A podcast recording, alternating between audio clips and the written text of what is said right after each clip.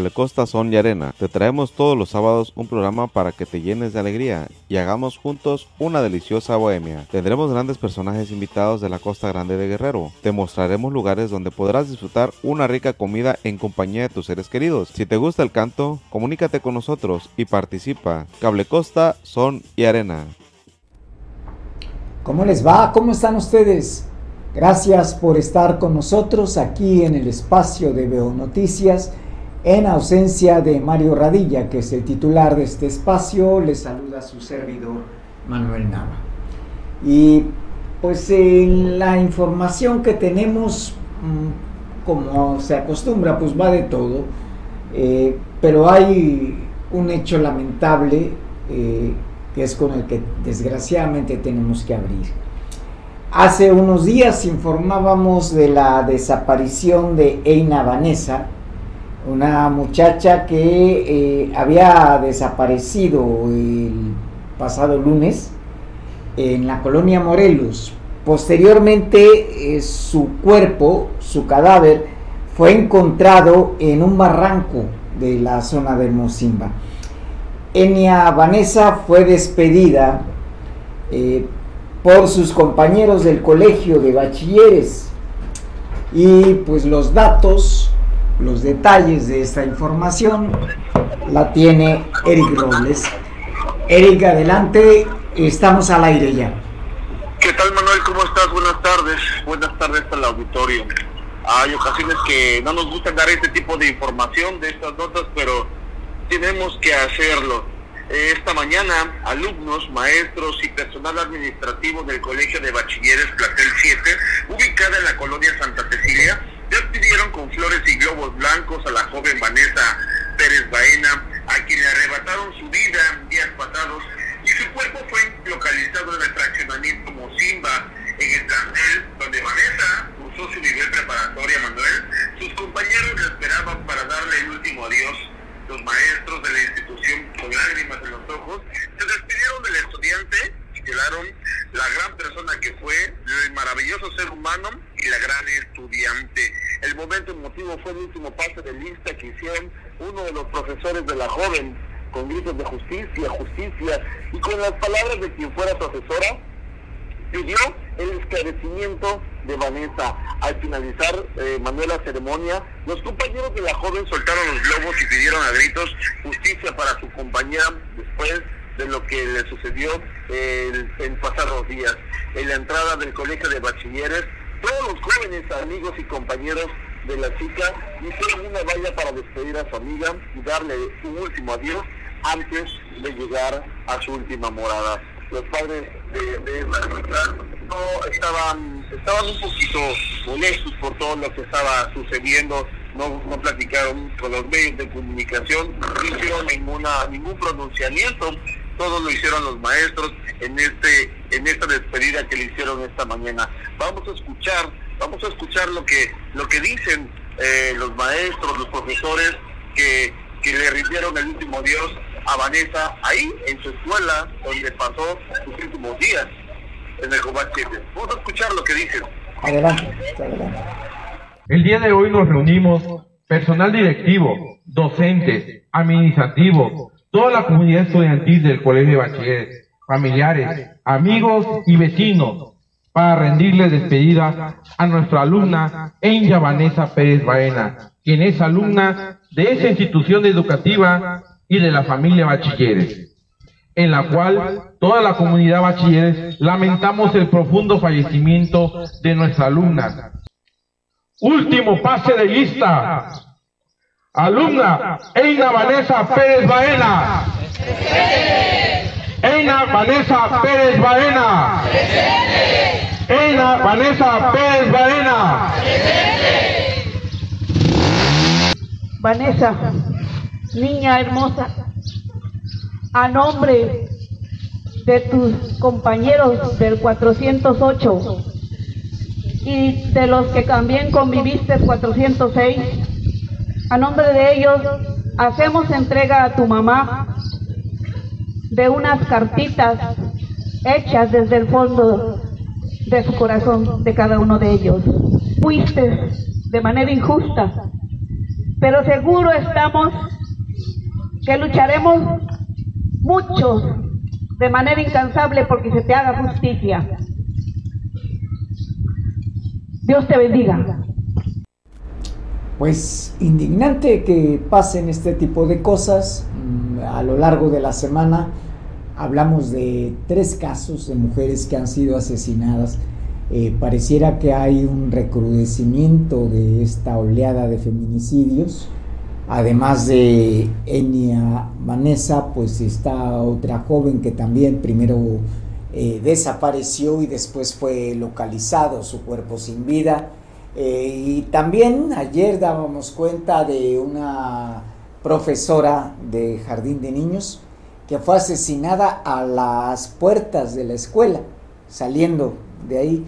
Eh, para todo esto, pues bueno, solamente queda el hecho de que eh, pues eh, se levanta el acta de averiguación, eh, pero la impunidad es la que permanece, y esas son las cosas que indignan. En Coyuca de Benítez, un joven fue perseguido y asesinado. Esto ocurrió eh, la tarde de ayer. Eh, en la colonia Tierra y Libertad del municipio, como ya dijimos, de Coyuca de Benítez, esto frente al Colegio Galileo Galilei, y provocó zozobra entre los estudiantes y maestros. El hecho fue registrado a las trece cuarenta horas. Más tarde llegaron al lugar elementos de las policías estatales y municipales para sitiar el área. Rescatistas de la Cruz Roja trasladaron al lesionado al Hospital Básico Comunitario de aquella población. Eh, un agente de auxiliar del Ministerio Público en turno, peritos de la Fiscalía General del Estado, llegaron, llegaron a la escena del crimen para realizar las primeras indagatorias. En el lugar se encontraron varios casquillos percutidos, calibre nueve milímetros, que quedaron a disposición del Ministerio Público para integrarse a la carpeta de investigación.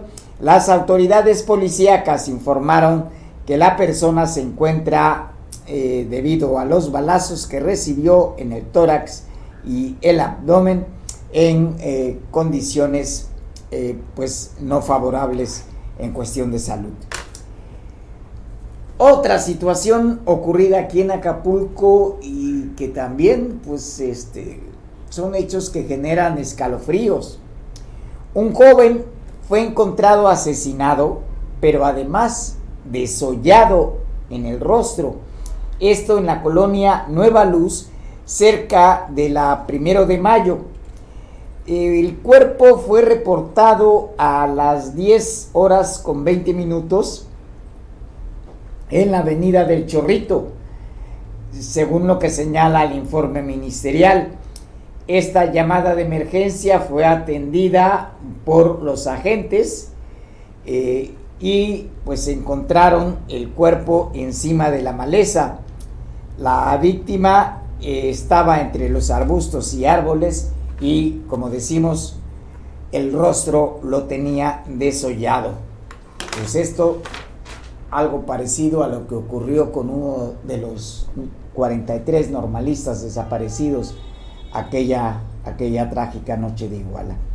En Taxco, en Taxco, un taxista fue asesinado a balazos y encontrado esta mañana dentro de su domicilio, perdón, dentro de su vehículo, cerca de la unidad habitacional Fobiste, al norte de la ciudad platera. El hallazgo ocurrió alrededor de las siete de la mañana de hoy jueves en una brecha de terracería cerca de la carretera estatal en la salida a Tetipac. La víctima fue localizada en el asiento del conductor de un taxi Volkswagen sedán del sitio local Guerrero. Los agresores dejaron una cartulina con un mensaje firmado por el grupo delictivo La Federación Guerrerense contra sus rivales, que son la familia michoacana.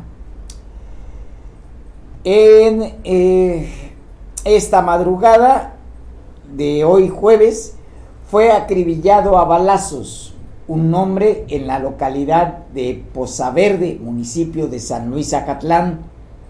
El ataque se conoció alrededor de la una treinta de la madrugada, cuando vecinos de esa comunidad reportaron a las autoridades detallando que en una fiesta que se celebraba en la cancha de la localidad llegaron personas desconocidas y atacaron a balazos a una persona.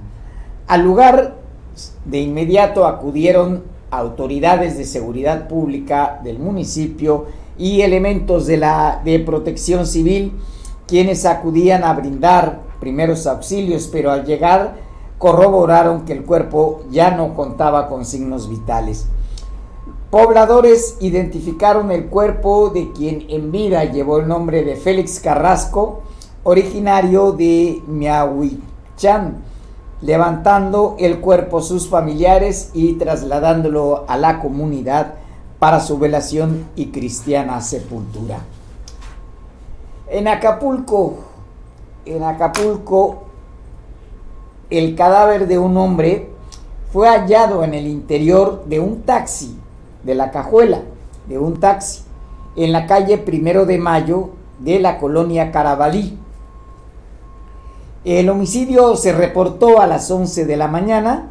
El área fue acordonada por los elementos del ejército y policías estatales. El agente auxiliar del Ministerio Público en turno y peritos de la Fiscalía General del Estado llegaron al lugar para iniciar las diligencias de ley. De acuerdo con los hechos, el cadáver estaba en el interior del taxi marca Nissan tipo Tsuru, blanco con amarillo, del cual tenía las manos y los pies amarrados, así como balazos en la cabeza. Después de las diligencias que hizo el Ministerio Público, el cadáver fue depositado en las instalaciones del Servicio Médico Forense eh, para practicarle la necropsia de ley. El taxi fue remolcado, eh, remolcado en una grúa para las instalaciones de la agencia del Ministerio Público y realizar los trámites que corresponden. Un grupo de ocho alcaldes de Tierra Caliente y tres de la región norte dijeron haber sido amenazados de muerte por el grupo delictivo Los Tlacos. También dos diputados locales y uno federal, mediante un documento firmado y enviado a la gobernadora Evelyn Salgado, en el que piden acciones concretas e informan que no acudirán a ningún llamado ni trámite a Chilpancingo. Los alcaldes pidieron un encuentro con la gobernadora y que la sede fuera a Paxla.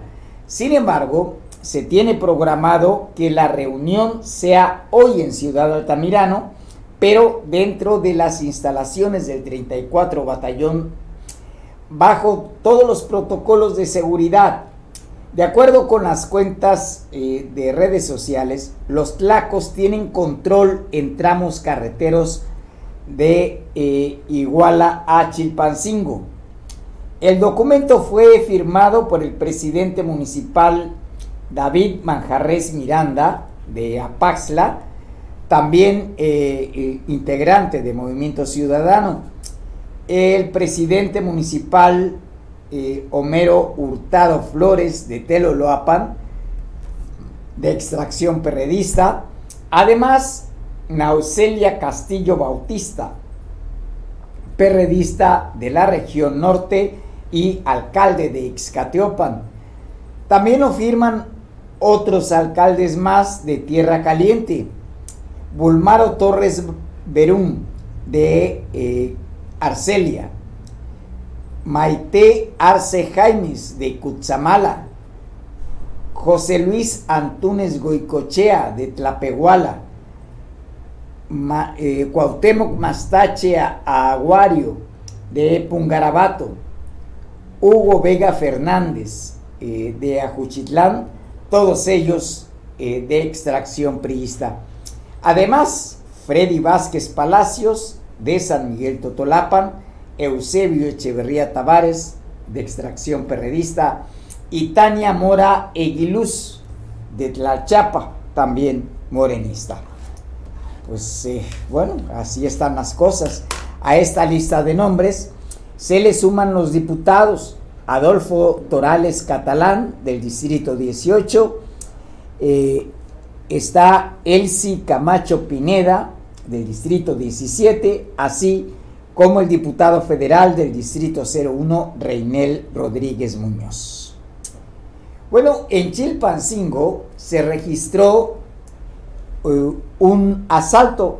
Bueno, eh, intentaron asaltar unos elementos eh, del, eh, delincuenciales, pero eh, integrantes de la Guardia Nacional y policías estatales frustraron el robo de una camioneta en el estacionamiento de una tienda eh, denominada Sam's Club, allá en Chilpancingo.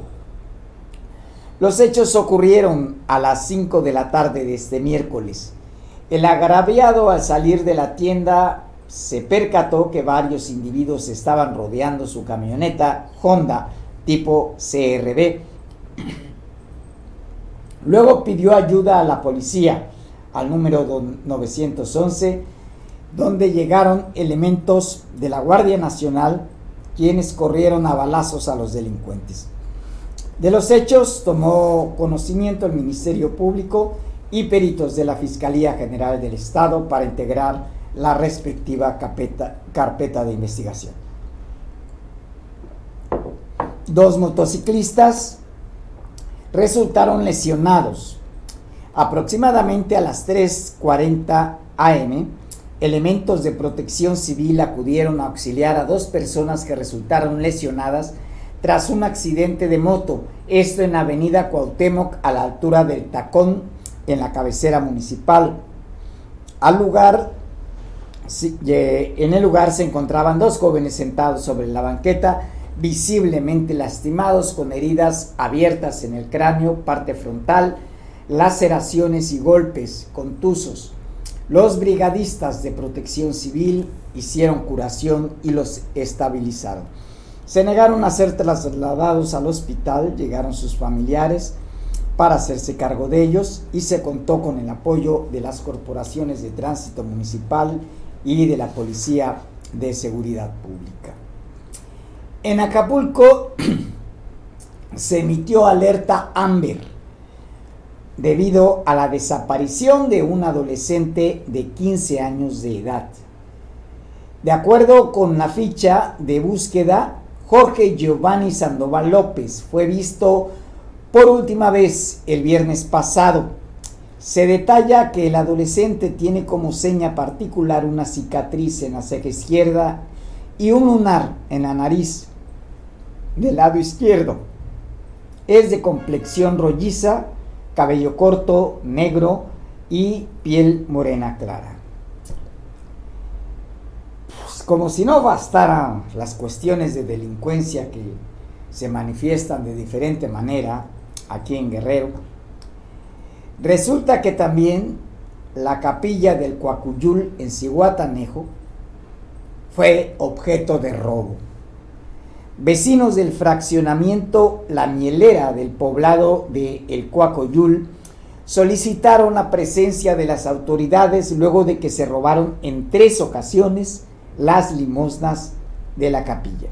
De acuerdo con la información, los responsables de la capilla eh, se llevaron el dinero de las limosnas que guardan en una caja de madera. Es decir, los delincuentes eh, sustrajeron el dinero que estaba en una caja de madera y solicitan que los policías redoblen sus recorridos para evitar este tipo de robos. El bloqueo de la carretera Tlapa-Chilpancingo por parte de las cinco escuelas secundarias del municipio de Acatepec cumple tres días y las autoridades educativas del estado simplemente no dan respuesta a las demandas más sentidas de eh, los directivos de dichos planteles, como son la falta de pago a los maestros y de infraestructura educativa. El bloqueo se encuentra instalado en la comunidad de Tlatlahuiquitipec del municipio de Atixtlac, Desde la madrugada del pasado lunes, los líderes aseguran que ya dialogaron con las autoridades educativas en la ciudad de Chilpancingo y no hay respuesta a las demandas que en varias ocasiones les han presentado. Precisaron que en la tarde del pasado martes tuvieron un primer diálogo en la ciudad de Chilpancingo, donde se sentaron con representantes de la Secretaría de Educación y al final nada más les solucionaron que iban a consultar el caso. En cuanto a la infraestructura educativa de las escuelas de Sontecomapa, donde catorce aulas fueron construidas, cada vez les dicen que es mucho dinero y no hay capacidad económica para responder a esa petición. Las secundarias técnicas de Apetzuca y Hierba Santa, también del municipio de Acatepec, siguen en el movimiento de bloqueo en la carretera.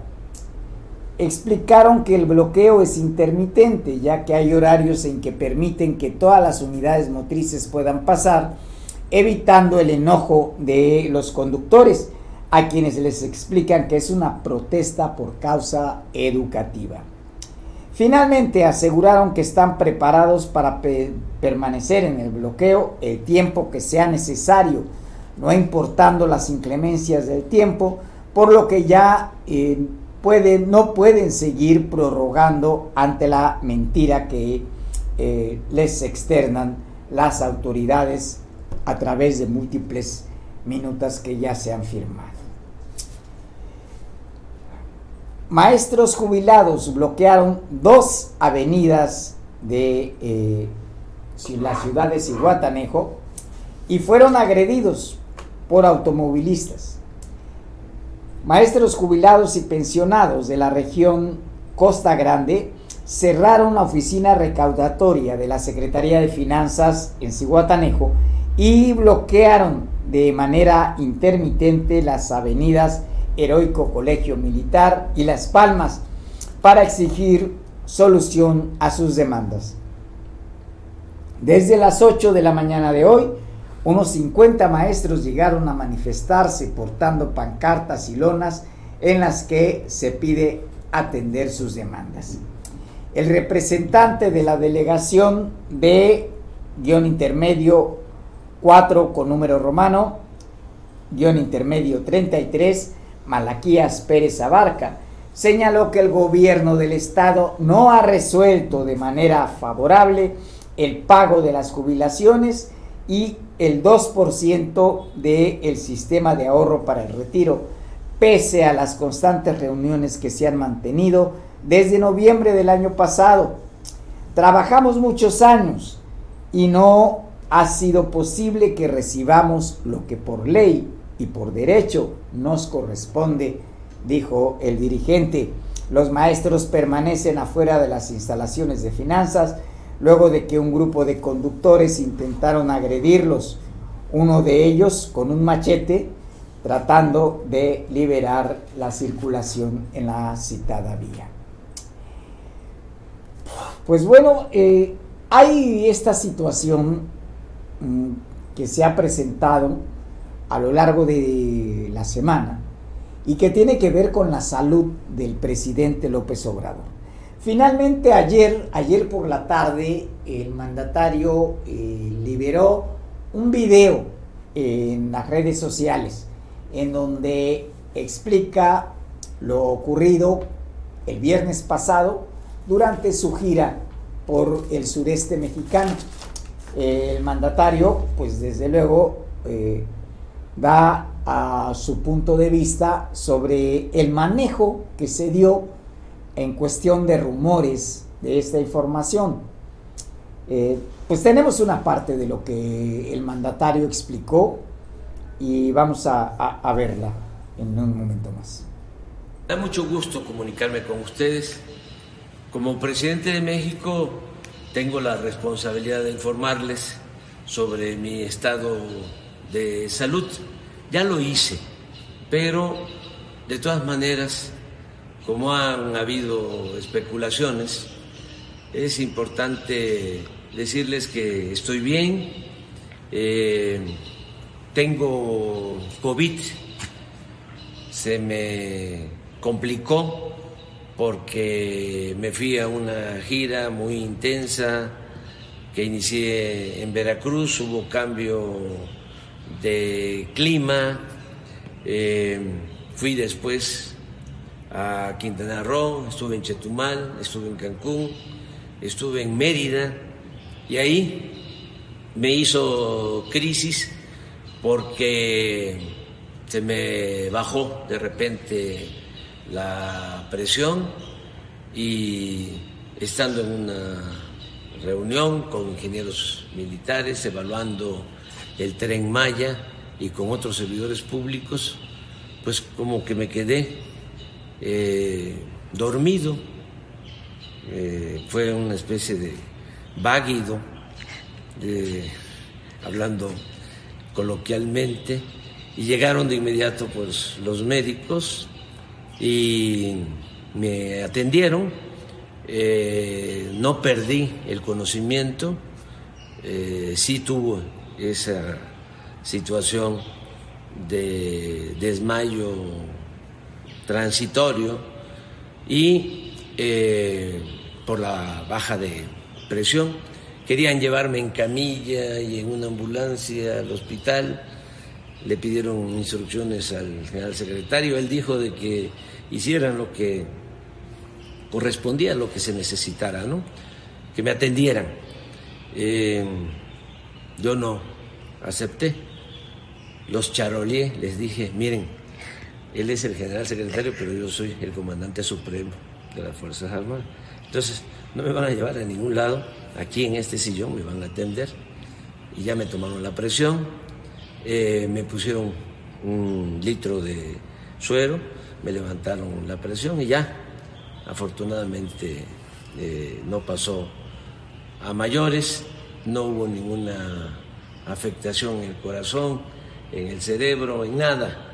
Y ya decidí venirme a la Ciudad de México, me trasladaron en una ambulancia aérea, pero no venía yo en una camilla, venía yo consciente.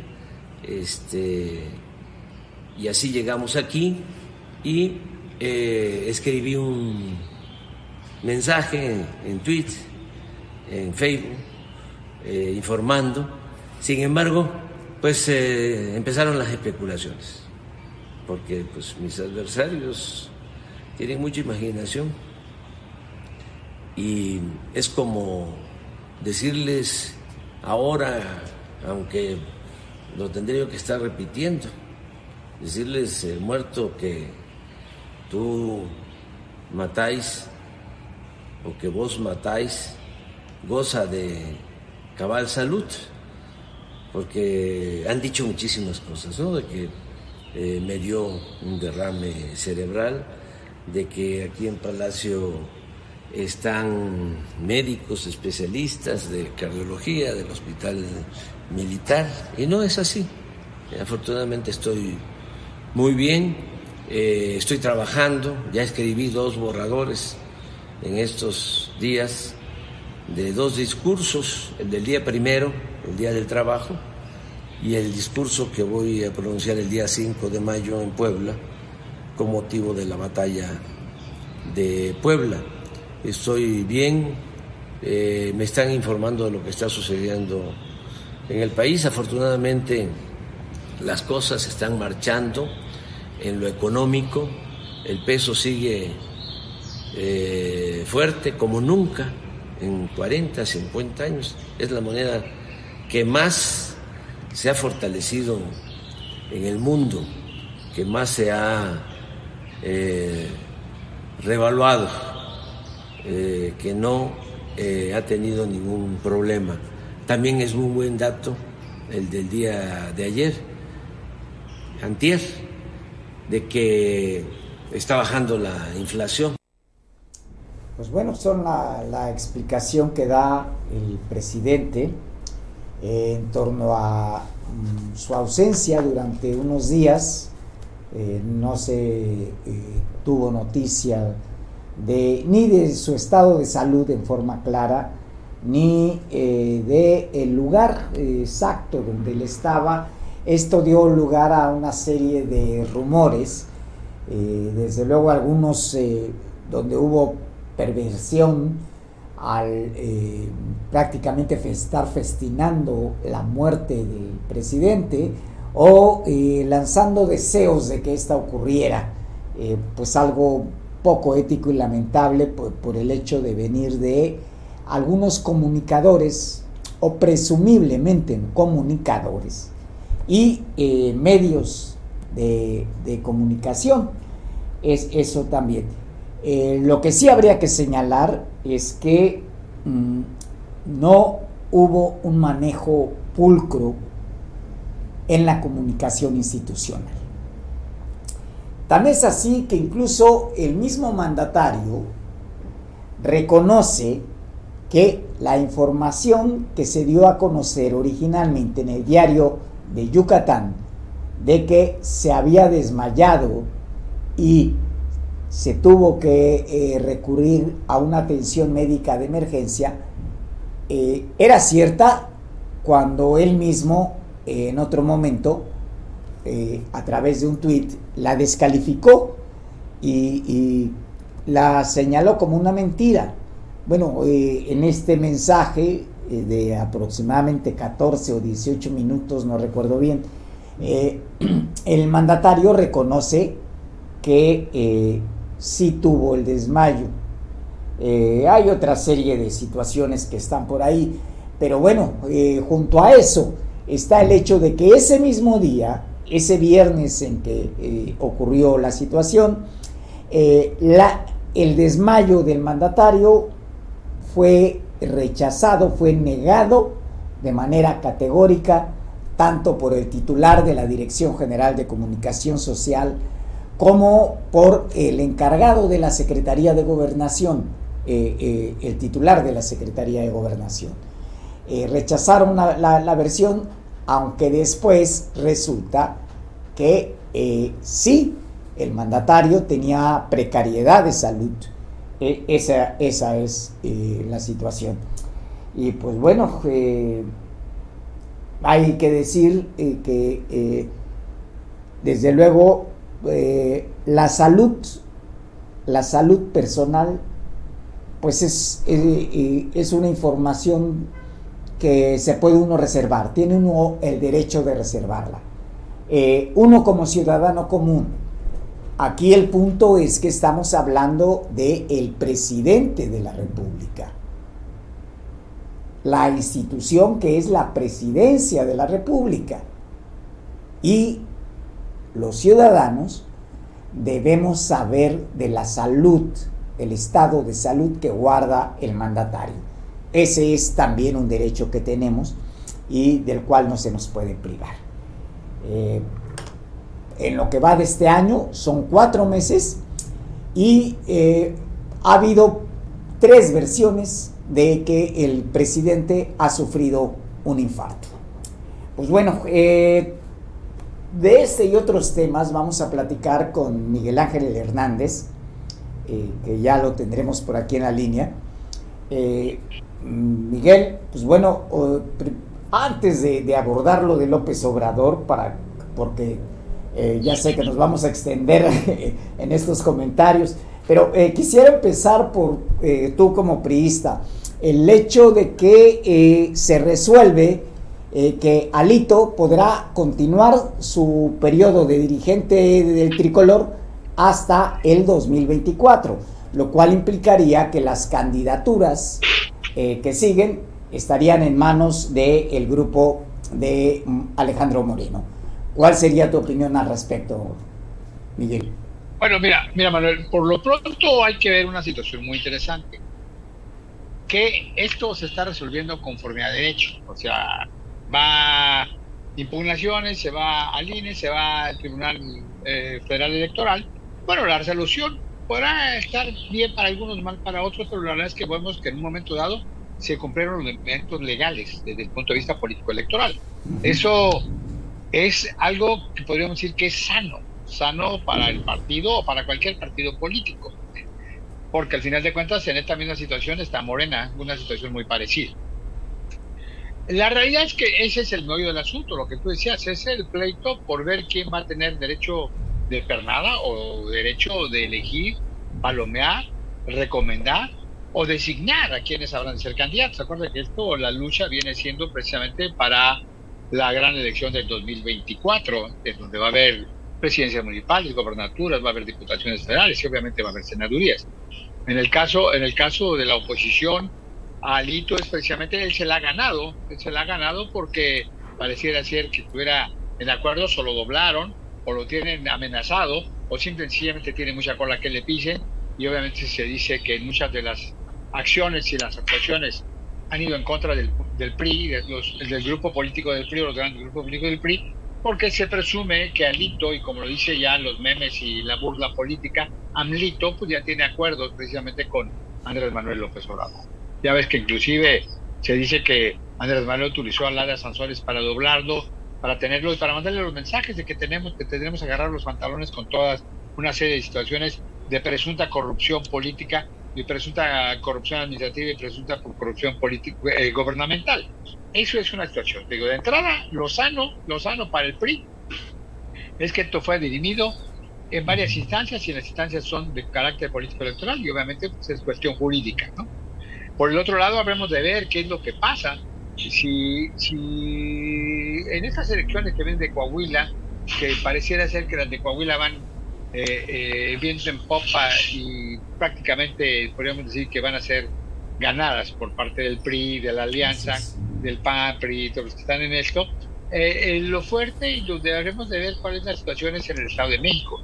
El Estado de México, pues por algunos, por nombrar, sería la joya de la corona, pero de, obviamente que hay mucha preocupación Eh, más por parte de, de Morena que por parte de la Alianza, porque ya ves que ahí se menciona que en un momento dado sería el propio Del Mazo, diría eh, eh, ya el vulgo popular, pues que ya estaría aceptando chambas de consulado, de embajador o de algo, eh, de aquellos que ya inclusive hemos visto algunos casos, ¿no? Como Tlaxcala, Hidalgo, que bueno, ya son embajadores, se han estado, inclusive el propio Quintana Roo, ¿no? Que está en Canadá.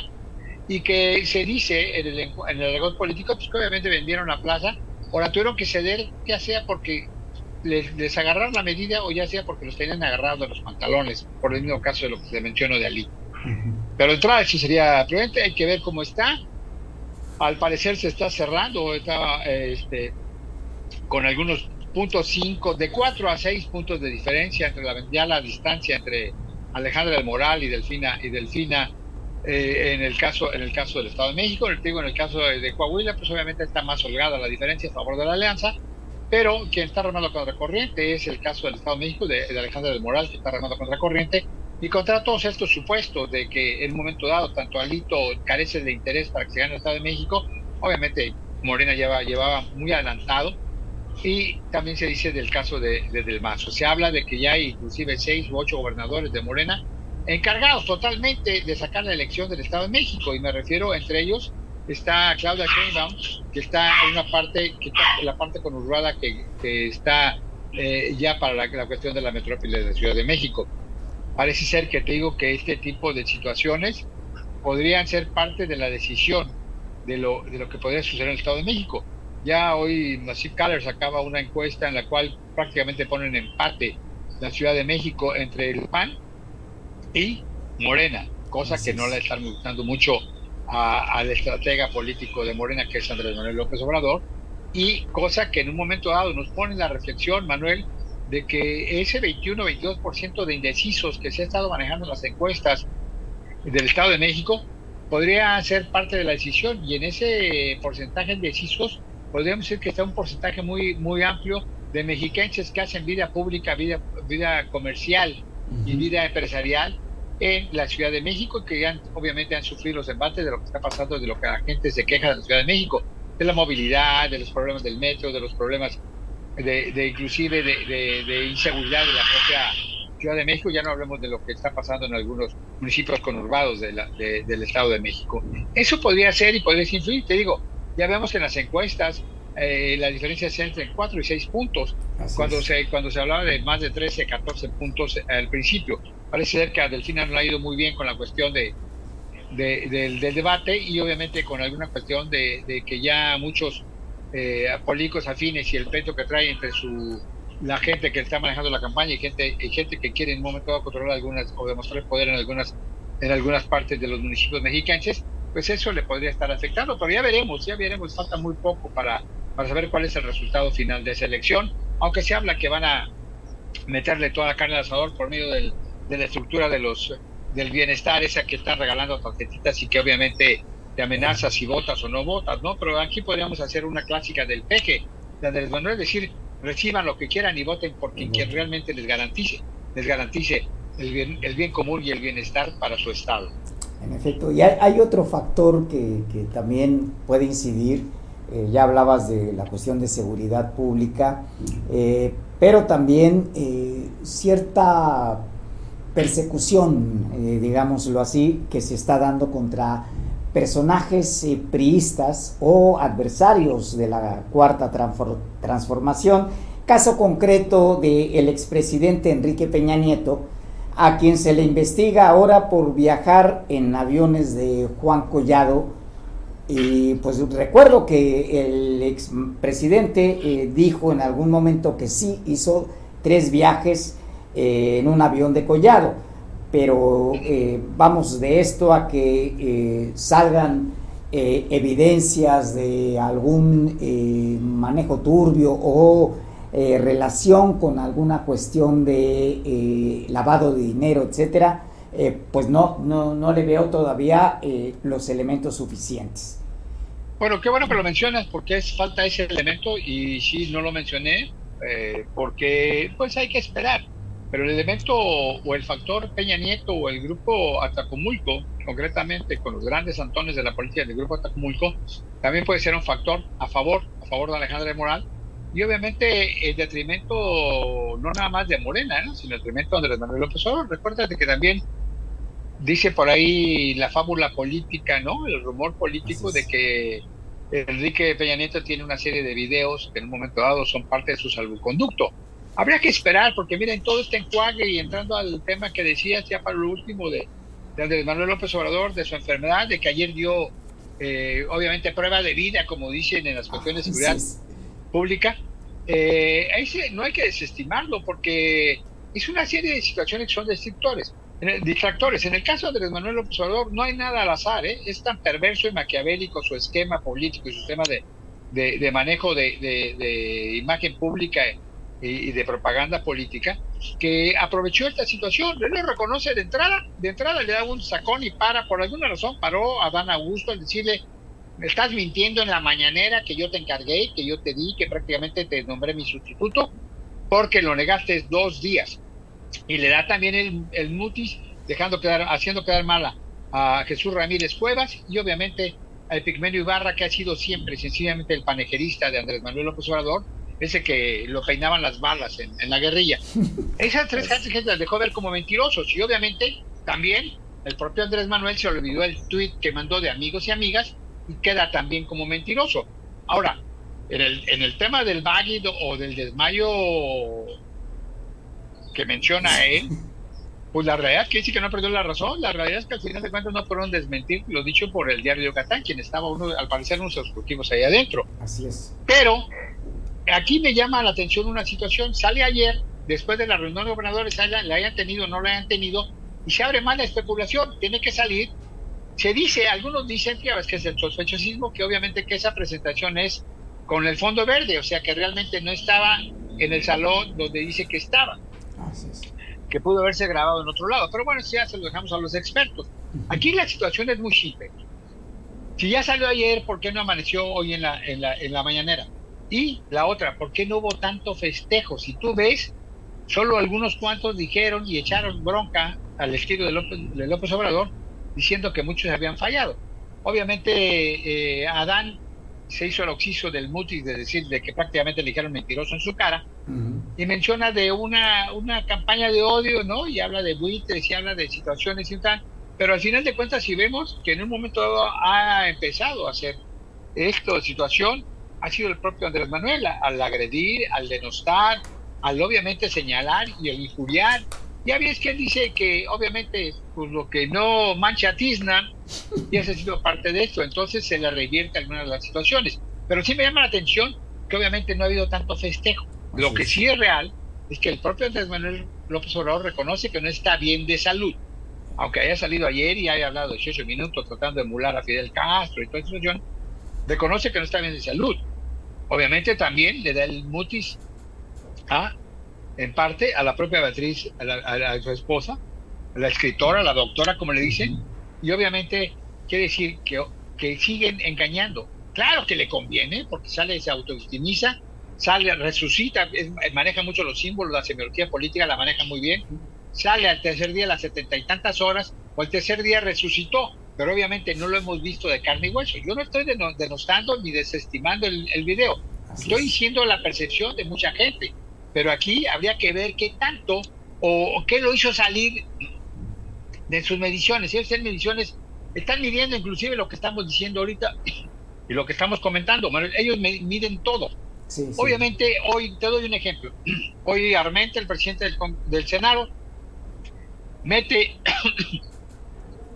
un documento para pedir la desaparición del I N A I.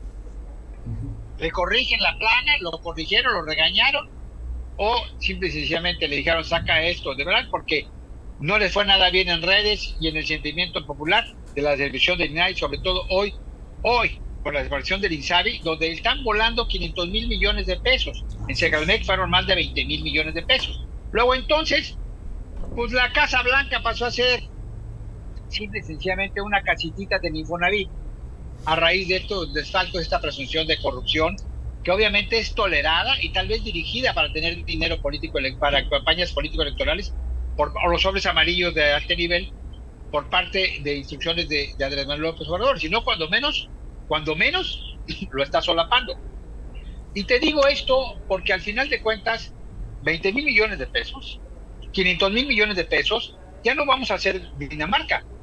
Y yo te hago una pregunta, le hago una pregunta a mucha gente que son derechohabientes del Seguro Social, le hago una pregunta a los a los grandes empresarios, a los grandes eh, este, gente que, que aplica y que inscribe a sus trabajadores en el Seguro Social y paga las cuotas obreros patronales, si obviamente creen que el seguro va, va a aguantar esto del I M S S Bienestar y al Seguro Social. Vamos a ver hasta qué tanto, si ahorita se quejan de que hay cuarenta y cinco millones, o hubo cuarenta y cinco millones de pesos en este, en este, de recetas sin surtir, en este proceso de los casi cuatro años o cuatro años que vienen, o, o cuatro años y medio, si no va a colapsar el Seguro Social. Y la otra, ¿por qué tanto interés en darle cada vez mayor fuerza político-administrativa y en el manejo de recursos económicos, manejo de recursos públicos al Ejército? ¿Qué es lo que se esconde detrás de todo eso? Andrés Manuel ya la libró, ¿eh? Qué bueno, qué bueno que está bien de salud, aunque no esté totalmente bien de salud, porque él mismo lo menciona, él mismo lo reconoce. Qué malo que siga la opacidad, qué es lo que realmente está sucediendo en México. Hoy también hay una declaración de la D E A, de la directora de la D E A, donde vuelve a tocarse el tema de la corrupción de algunos políticos o funcionarios públicos del gobierno mexicano, y me pone el ejemplo del presidente eh, hondureño que ya fue deportado, y la orden de arresto internacional que tienen en contra de Nicolás Maduro. Llama la atención porque lo ponen como ejemplo para decir, nosotros vamos por todo aquel funcionario que está atentando por la vía del narcotráfico en contra del pueblo estadounidense. Y la pregunta que origina esos ejemplos es cuando le pregunta a la prensa sobre la presunción de funcionarios públicos mexicanos metidos o coludidos con el narco, eh, Manuel. Así es. Qué bueno, te digo que está así, pero bueno, aprovecha, ese es su esquema político de manejo de imagen de Andrés Manuel. No sé qué tanto le vaya a resultar ahorita, porque esas setenta y dos horas dieron pie a muchas situaciones. Claro, hubo malquerencias, hubo, yo nunca había visto, y yo creo que tú también, eh, eh, digo, ahora se ve más por las redes sociales, pero nunca había visto a lo largo de mis años en varias campañas políticas y estar Eh, atento a lo que pasaba en la, en la presidencia de la República y con gobernadores, sobre todo de Guerrero, que a alguien les eran tanto mal, tanto mal físico, tanto uh-huh. mal de salud, que le desearan inclusive, pues obviamente hasta la muerte. Ya ves que pusieron el meme ese de los negritos que cargan en África el ataúd y demás. Yo nunca había visto tanto. Se mencionaba que se buscaba la caída, la renuncia, como en el caso de Guerrero, que ya ves que en un momento dado la leyenda de negra, de negra de Guerrero es que muchos gobernadores no terminaron su mandato. Así y lo tenemos en pruebas recientes con el propio Ángel Aguirre, ¿no? Que sería el último que llegó, que llegó hablando del karma político, que llegó gracias a la caída de, de Rubén Figueroa y por una situación similar, obviamente, pero no con aguas blancas, no con ciudadanos de la costa. Eh, le pasa con los estudiantes y obviamente quienes arman todo esto y utilizaron como propaganda política para derrocar y para hacer minimizar, para hacer quedar mal a Enrique Peña Nieto y al propio P R I, que no supo defenderse, no supo manejar la crisis, fueron Andrés Manuel y su equipo de Morena. Así y es. Obviamente aquí no es que no hayan sabido manejar la crisis, ellos la provocaron, ellos la ahondaron. En efecto. Lo que yo creo es que no supieron controlarla y se les ha salido de las manos. Yo espero que el video de ayer no sea el último error político de, ima- de manejo de imagen, porque te digo, por algo le dijo Mente y se hizo quedar como mentiroso su Ramírez Cuevas, por algo le, le dio al que decía que ya iba a heredar a Dan Augusto, y obviamente a quien ahora es panaquerista y va inclusive con Ciro Gómez Leiva, a Epigmenio Ibarra. Algo hay ahí, algo que no sabemos, pero lo más Así grave es.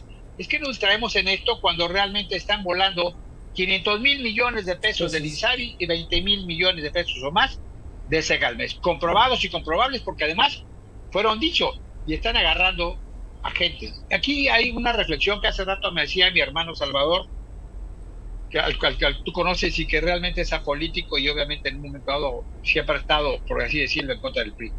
Ahora resulta que los priistas resultaron ratitas en contra de los ratotas o así canguros de Morena y Andrés Manuel López Obrador. No es una frase mía, es, te lo estoy comentando, es porque eso, esa apreciación la tienen muchos, porque lo estás hablando. Se mencionaba sí. de la Casa Blanca con dinero que no era dinero público, sino que se supone que era un regalo por alguna, por algún beneficio. Sí. Pero aquí estás hablando del dinero público, sí. quinientos mil millones de pesos, y se demostró que hay niños muertos por cáncer, que se dejó de hacer atender a la población eh, que, que, que atendía el Seguro Popular. También hay muchos de cáncer, hay desabasto de medicamentos, hubo un mal manejo de la pandemia, no vamos a ser como Dinamarca, pero lo más grave, Segalmex, donde además se presume que hubo malos manejos para apoyar a la dictadura de Venezuela, que nadie sabe dónde están veinte mil millones de pesos, que al final, que al final, como va a suceder con el INSABI, Andrés Manuel López Obrador le dice a su ex jefe: no, hombre, te engañaron, fueron ratas del P R I, algunos priistas del pasado, sí. neoliberales, los que abusaron. Y obviamente aquí no hay errores, ¿eh? Que al final de cuentas, si hablamos de ratas priistas, pues nomás hay que ver quiénes son en sus gabinetes, quiénes son los priistas, empezando por él, los, gabi- los priistas que fueron parte de la corrupción política y la corrupción económica y los daños a, a, a, a, a, este, a México, están en su gabinete. Y aquí hay otra reflexión que hacía otro de mis hermanos, Carlos Hernández, también reconocido operador político priista, dice: resulta que los setenta años del P R I, de los setenta años que dicen de la corrupción del P R I, Andrés Manuel y Morena lo rebasaron, lo multiplicaron, y obviamente es el ejemplo de la corrupción en cuatro años y medio. Ojo, la diferencia, Así ve, es una realidad, porque sí. al final de cuentas hay que recordar que el priismo en pleno no le ha entrado al debate, no ha entrado a defender las instituciones que están tumbando. Y qué bueno que en este caso otro expriista, ahora morenista, que quiere ser también candidato, corcholata, que no ha quedado más que en corcho, Ricardo Monreal, parece ser que logró convencer que se nombre a uno de los de los de los dos eh, este, consejeros para el I N A I que hacen falta, y ya podría ses- sesionar, porque hay mucho que ver. El I N A I no quiere desaparecer, porque obviamente pues hay que hay que esconder, Así hay que es. esconder las cosas que están. Aquí todos están dejando, mira, Andrés Manuel no menciona nada, no hace nada al aire. Le está dando mucho poder al ejército, porque en un momento dado quien va a pagar los platos rotos es la cúpula, la nueva jerarquía militar. Uh-huh.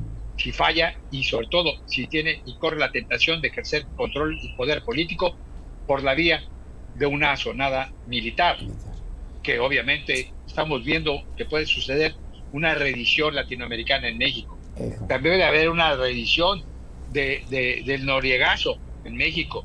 Y no estoy hablando que vengan por el presidente, estoy hablando que vengan por funcionarios públicos ligados, muy cercanos al presidente, y me refiero a lo que acaba de decir de la D E A. Y la otra es que le está echando toda la, toda la bola para corregir todo lo que aprobaron el Fast Track en, el, en, el, en, el, en la Cámara de Diputados, esta, estas sesiones de más de veinticuatro horas, aprovechando el impasse, y que si está enfermo o no está enfermo, que está en coma o no está en coma, y que si dónde está y que no aparece, y de onta peje, simple y sencillamente, todo va a caer a la Suprema Corte de Justicia de la Nación. Luego, entonces, hay que demeritar al ejército porque dijo que lo iba a desaparecer, y pareciera ser que ese sería uno de los fines al darle tanta lana, al corromperlo, y obviamente generar una nueva oligarquía eh, este, eh, militar a base de billetazos, cañonazos, no de cincuenta mil, sino de miles de millones de pesos, y tratar de demeritar todo lo que pase a, o todo lo que revierta la Suprema Corte de Justicia de la Nación, sobre todo, sobre todo que ya dio, ya ha dado visos de la Suprema Corte de ser y efecti- ejercer efectivamente el poder de ser un, pol- un poder autónomo. El I N A I es autónomo y obviamente de ahí salió la Casa Blanca, de ahí salió eh, eh, el, la cuestión de la estafa maestra que generó la primera mujer eh, presa política en, el, en, la, en la era de Andrés Manuel López Obrador. No hablo de los demás, sino hablo del ejemplo, porque por otro preso político, político podría ser Murillo Karam.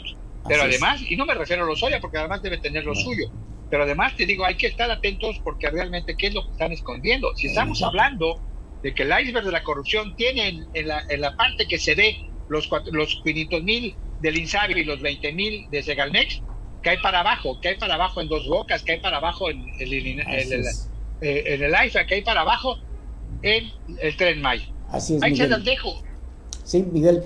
Eh, pues tocaste y que me adelantaste con todas las aristas que quería yo tocar y eh, ojalá tengamos eh, posteriormente una oportunidad de seguir hablando de esto, porque el otro punto, la otra arista que está ahí, es que en esta coyuntura donde desapareció el presidente, eh, pues se eh, confirmaron los visos de eh, la recesión en Estados Unidos y de eh, la insolvencia que ella se empieza a acusar y que producto de eso podría ser la desaparición del INSABI eh, en eh, una gama de instituciones públicas en México, las cuales van a desaparecer, las están aprobando por Fast Track. Pero ya el tiempo se me, me está consumiendo, este Miguel, y pues te agradezco mucho, eh, ojalá lo podamos a, a ampliar en otra ocasión. Sí, ojalá, y te agradezco que menciones esto porque quiere decir que te estoy aprendiendo, te estoy aprendiendo a hacer análisis político. Manuel, abrazo a todos, Juárez Pozolero, estemos muy atentos, no permitamos que México se nos vaya de las manos, no entremos en la fase del debate absurdo de café, o de decir estoy a favor o en contra, o simple y sencillamente con la esperanza de desquitar la tarjeta del bienestar. Tenemos que salvar y dignificar a México. Muchas gracias, Manuel, buenas tardes. Gracias a ti, hasta luego. Bueno, vamos rápidamente a las actividades del Congreso del Estado. El Congreso del Estado desarrolló la Feria de los Derechos de las Niñas y los Niños, la cual constó de múltiples actividades cívicas, didácticas y culturales, enfocadas a potencializar la creatividad de las y los menores, y en las que participaron diputadas de la sexagésima tercera legislatura, quienes les informaron sobre sus derechos y garantías constitucionales. Y decirles también que desde el Congreso del Estado siempre vamos a vigilar para que se les reconozca, para que se les proteja a todos nuestros niños del estado de Guerrero. Y aquí, en la Casa del Pueblo, estamos comprometidos con nuestras niñas y niños, no solo en el discurso, estamos comprometidos en la realidad. Siempre hay que decir no a las cosas que nos lastiman. Eso es muy importante, ¿verdad, Sombrero? Bueno, nos vamos a dar un fuerte aplauso porque ya queremos empezar. Lo que yo quiero decirles es que las niñas y los niños no están solos y no pueden ni deben estar pasando por procesos de violencia. El Instituto Electoral y de Participación Ciudadana es muy grato el saber que contamos con instituciones eh, aliadas en este tipo de actividades. Fueron diversas actividades las que se desarrollaron este miércoles en la sede del Poder Legislativo, en el marco del Día de la Niña y el Niño. Las niñas, niños y jóvenes asistentes estuvieron acompañados de sus maestras, maestros y padres de familia.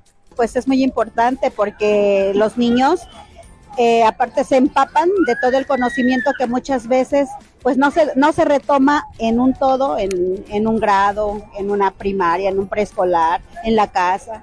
Y es muy importante también para que ellos se sientan en confianza de poder llegar a estos espacios, sin, sin, este, sin timidez y sin miedo, para que se, se desenvuelvan mejor. Las actividades en conmemoración de tan importante fecha continúan en el Congreso de Guerrero durante este jueves. Visita las páginas oficiales y mantente informado. Bueno, pues esto que acabamos de ver eh, fue la Feria de los Derechos de las Niñas y los Niños, que se realizó en las instalaciones del Congreso del Estado. Y esto, pues desde luego, con motivo de la fecha que se aproxima, que es el treinta de abril, el Día de los Niños. Muchas gracias por haber estado con nosotros. Cerramos mañana la semana.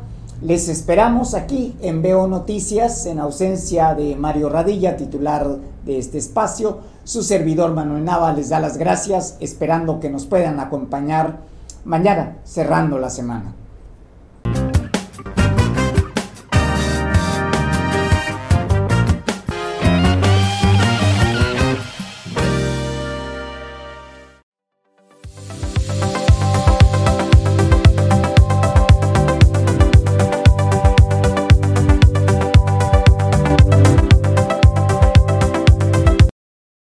Cablecosta Son de Arena. Te traemos todos los sábados un programa para que te llenes de alegría y hagamos juntos una deliciosa bohemia. Tendremos grandes personajes invitados de la Costa Grande de Guerrero. Te mostraremos lugares donde podrás disfrutar una rica comida en compañía de tus seres queridos. Si te gusta el canto, comunícate con nosotros y participa. Cablecosta Son y Arena.